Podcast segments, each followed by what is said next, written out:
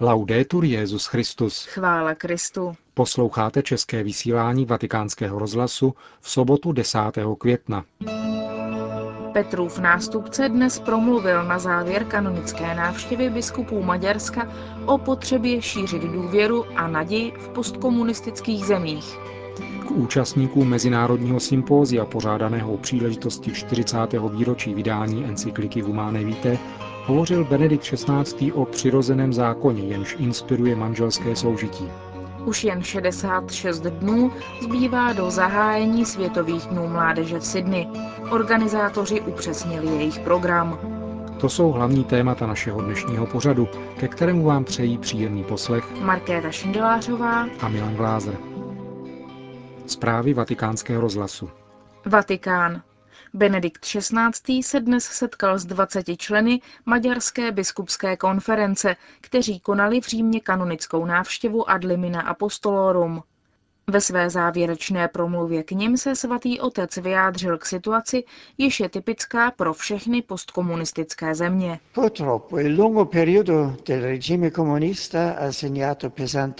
Dlouhé období komunistického režimu se na maďarském obyvatelstvu bohužel těžce podepsalo, takže lze dodnes vnímat jeho důsledky.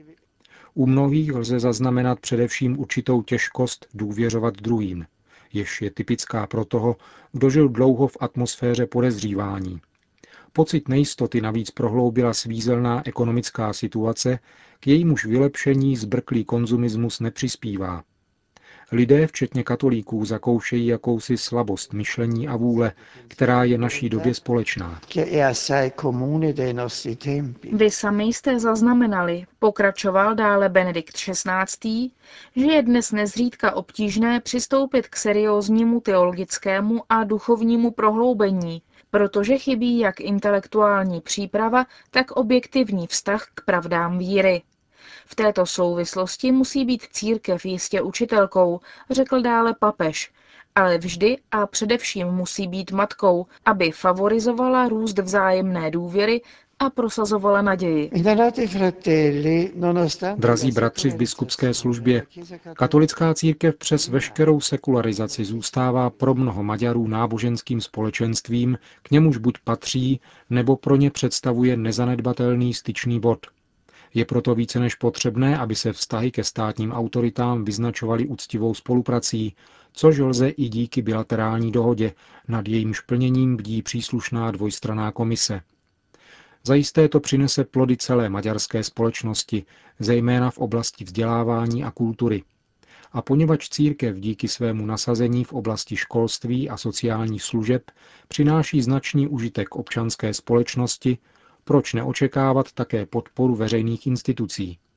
Bude to ku prospěchu zejména méně majetným sociálním vrstvám.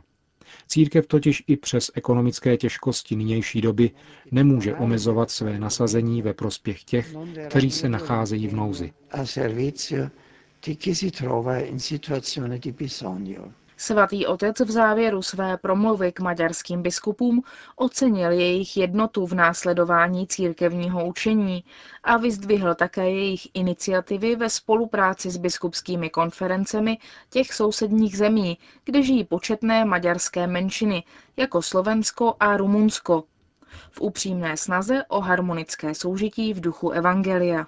Učení formulované encyklikou Humane Vitae není snadné, ale plně odpovídá řádu sdělování lidského života, jak je dán samotným stvořením, řekl Benedikt XVI. asi dvěma stům účastníků Mezinárodního sympózia, které pořádala Papežská lateránská univerzita u příležitosti letošního 40.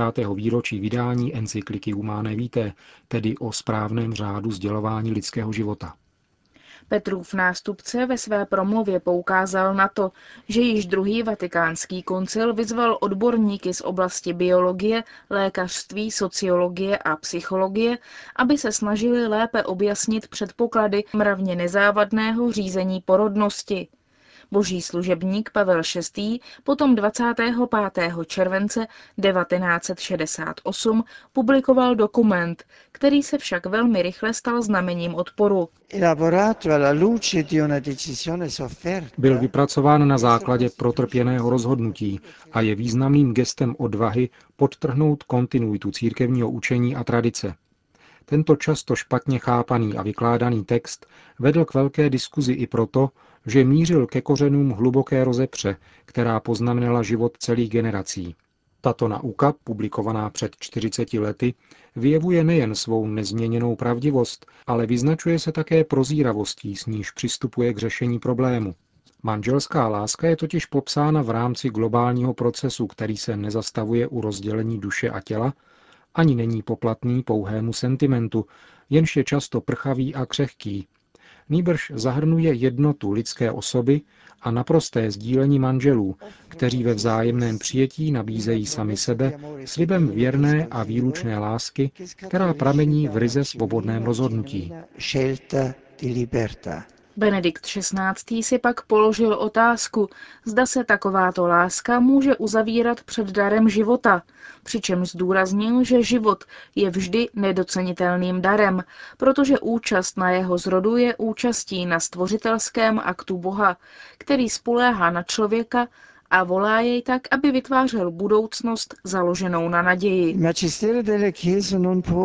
Církevní magisterium se nemůže zřeknout stále opakované a hlubší reflexe nad základními principy týkajícími se manželství a prokreace.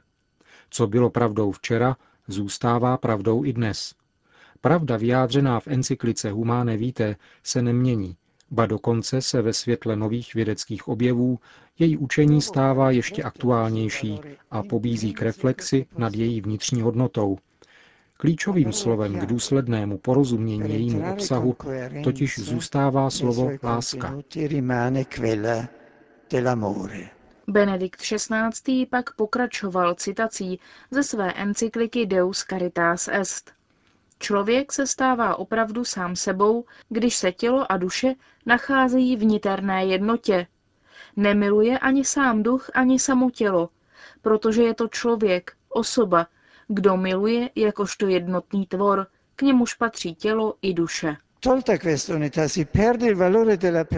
Je-li tato jednota odstraněna, ztrácí se hodnota osoby a upadá se do vážného nebezpečí považovat tělo za předmět, který lze kupovat nebo prodávat. V kultuře, v níž dominuje vlastnění nad existencí, lidský život riskuje ztrátu své hodnoty. Je-li sexuální konání transformováno na drogu, která podrobuje partnera vlastním žádostem a zájmům bez ohledu na vhodnou situaci milované osoby, potom je třeba bránit nejen opravdové pojetí lásky, ale především samu důstojnost lidské osoby. Jako věřící proto nesmíme nikdy připustit, aby převaha techniky infikovala kvalitu lásky a posvátnost života la sacralità della vita. Benedikt XVI. pak s odvoláním na Ježíšova slova o manželské lásce, vztahující se k biblickému vyprávění o stvoření člověka, poukázal na to, že přirozený zákon, který je základem pro společné uznání rovnosti lidí a národů, by si zasloužil, aby byl přijat jako pramen, kterým se inspiruje také soužití manželů v jejich odpovědnosti při plození dětí. Benedikt XVI. pak poukázal na potřebu správného chápání tajemství života a tedy naléhavost příslušné formace v tomto směru, aby se tak předcházelo postojům, které přinášejí nemalou škodu především mládeži. Nabízet iluze v oblasti lásky nebo odvádět od opravdové odpovědnosti, kterou je člověk povolán přijmout na poli uplatňování vlastní sexuality, neslouží ke cti žádné společnosti, která se odvolává na principy svobody a demokracie. Svoboda musí být spojována s pravdou a odpovědnost zase s oddaností, ba ochotou k oběti pro druhého. Bez těchto komponent se lidské společenství nerozvíjí a číhá na ně nebezpečí, že se uzamkne do kruhu dusivého sobectví. Ohled na lidský život a obrana důstojnosti lidské osoby končil papež svou promluvu ke 40. výročí vydání encykliky Humáné víte, před nás kladou výzvu, aby nebylo ponecháno nic neprostudované a všichni mohli mít účast na rizí pravdě, odpovědné manželské lásky v úplném přilnutí k zákonu, který je vepsán do srdce každé lidské osoby. Apoštolská penitenciérie vydala z rozhodnutí svatého otce u příležitosti blížícího se roku svatého Pavla dekret, kterým od 28. června tohoto roku do 29. června příštího roku vyhlašuje plnomocné odpustky spojené s návštěvou hrobu svatého Pavla v bazilice svatého Pavla za hradbami v Římě. V místních církvích pak lze plnomocné odpustky získat účastí na veřejné pobožnosti ke cti apoštola národů v prvním a posledním dni jubilejního pavlovského roku, a to ve všech místech bohoslužebného kultu, jež jsou zasvěceny svatému Pavlu, anebo jiných, které k tomu určí diecézní biskup. Plnomocné odpustky lze získat jen jednou denně za obvyklých podmínek, tedy svátostné zpovědi, svatého přijímání, modlitby na úmysl svatého otce a zřeknutí se jakékoliv vazby ke hříchu. Lze je obdržet pro sebe nebo pro zemřelé. V případě pouti do baziliky svatého Pavla v Římě je třeba se pomodlit před nejsvětější svátostí, u oltáře konfese nad hrobem svatého Pavla se pomodlit odčenáš a věřím v Boha, spolu s projevem úcty k Matce Boží a svatému Pavlu nevýjímaje svatého Petra. Plnomocné odpustky v roku svatého Pavla mohou získat i osoby nemocné nebo ty, které nemohou splnit příslušné podmínky z důvodu nemoci či jiných vážných příčin přičemž se musí duchovně připojit k jubilejní pobožnosti k úcti svatého Pavla a obětovat Bohu své modlitby a utrpení na úmysl jednoty křesťanů. Řím. Generální vikář svatého otce pro město Řím, kardinál Ruiny, ustanovil ve schodě s motu proprio sumorum pontificum zvláštní osobní farnost pro věřící, kteří slaví Eucharistii v mimořádné formě římského ritu, nebo, jak se nesprávně říká, v předkoncilním ritu, čili podle latinského misálu z roku 1962. Jde o první farnost tohoto druhu v Itálii. Bude při kostele Santissima Trinita dei Pellegrini a spravuje ji bratrstvo svatého Petra. Novým farářem byl jmenován Australan otec Joseph Kramer. Vatikán. Svatý otec jmenoval apoštolským nunciem v pobřeží Slonoviny monsignora Ambroze Marta, který byl doposud pověřen zprávou apoštolské nunciatury v Číně se sídlem nad Chajvanu. Monsignor Marta byl zároveň jmenován titulárním arcibiskupem v Naiso. Pochází z Indie, kněžské svěcení přijal roku 1982 a v diplomatických službách svatého stolce je od roku 1990. Kromě pěti evropských jazyků ovládá čínštinu, albánštinu a ruštinu.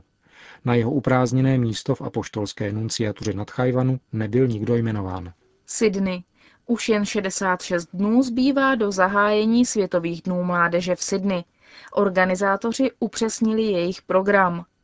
V úterý 15. července v 16.30 místního času začne setkání mladých křesťanů z celého světa bohoslužbou v Barangaru.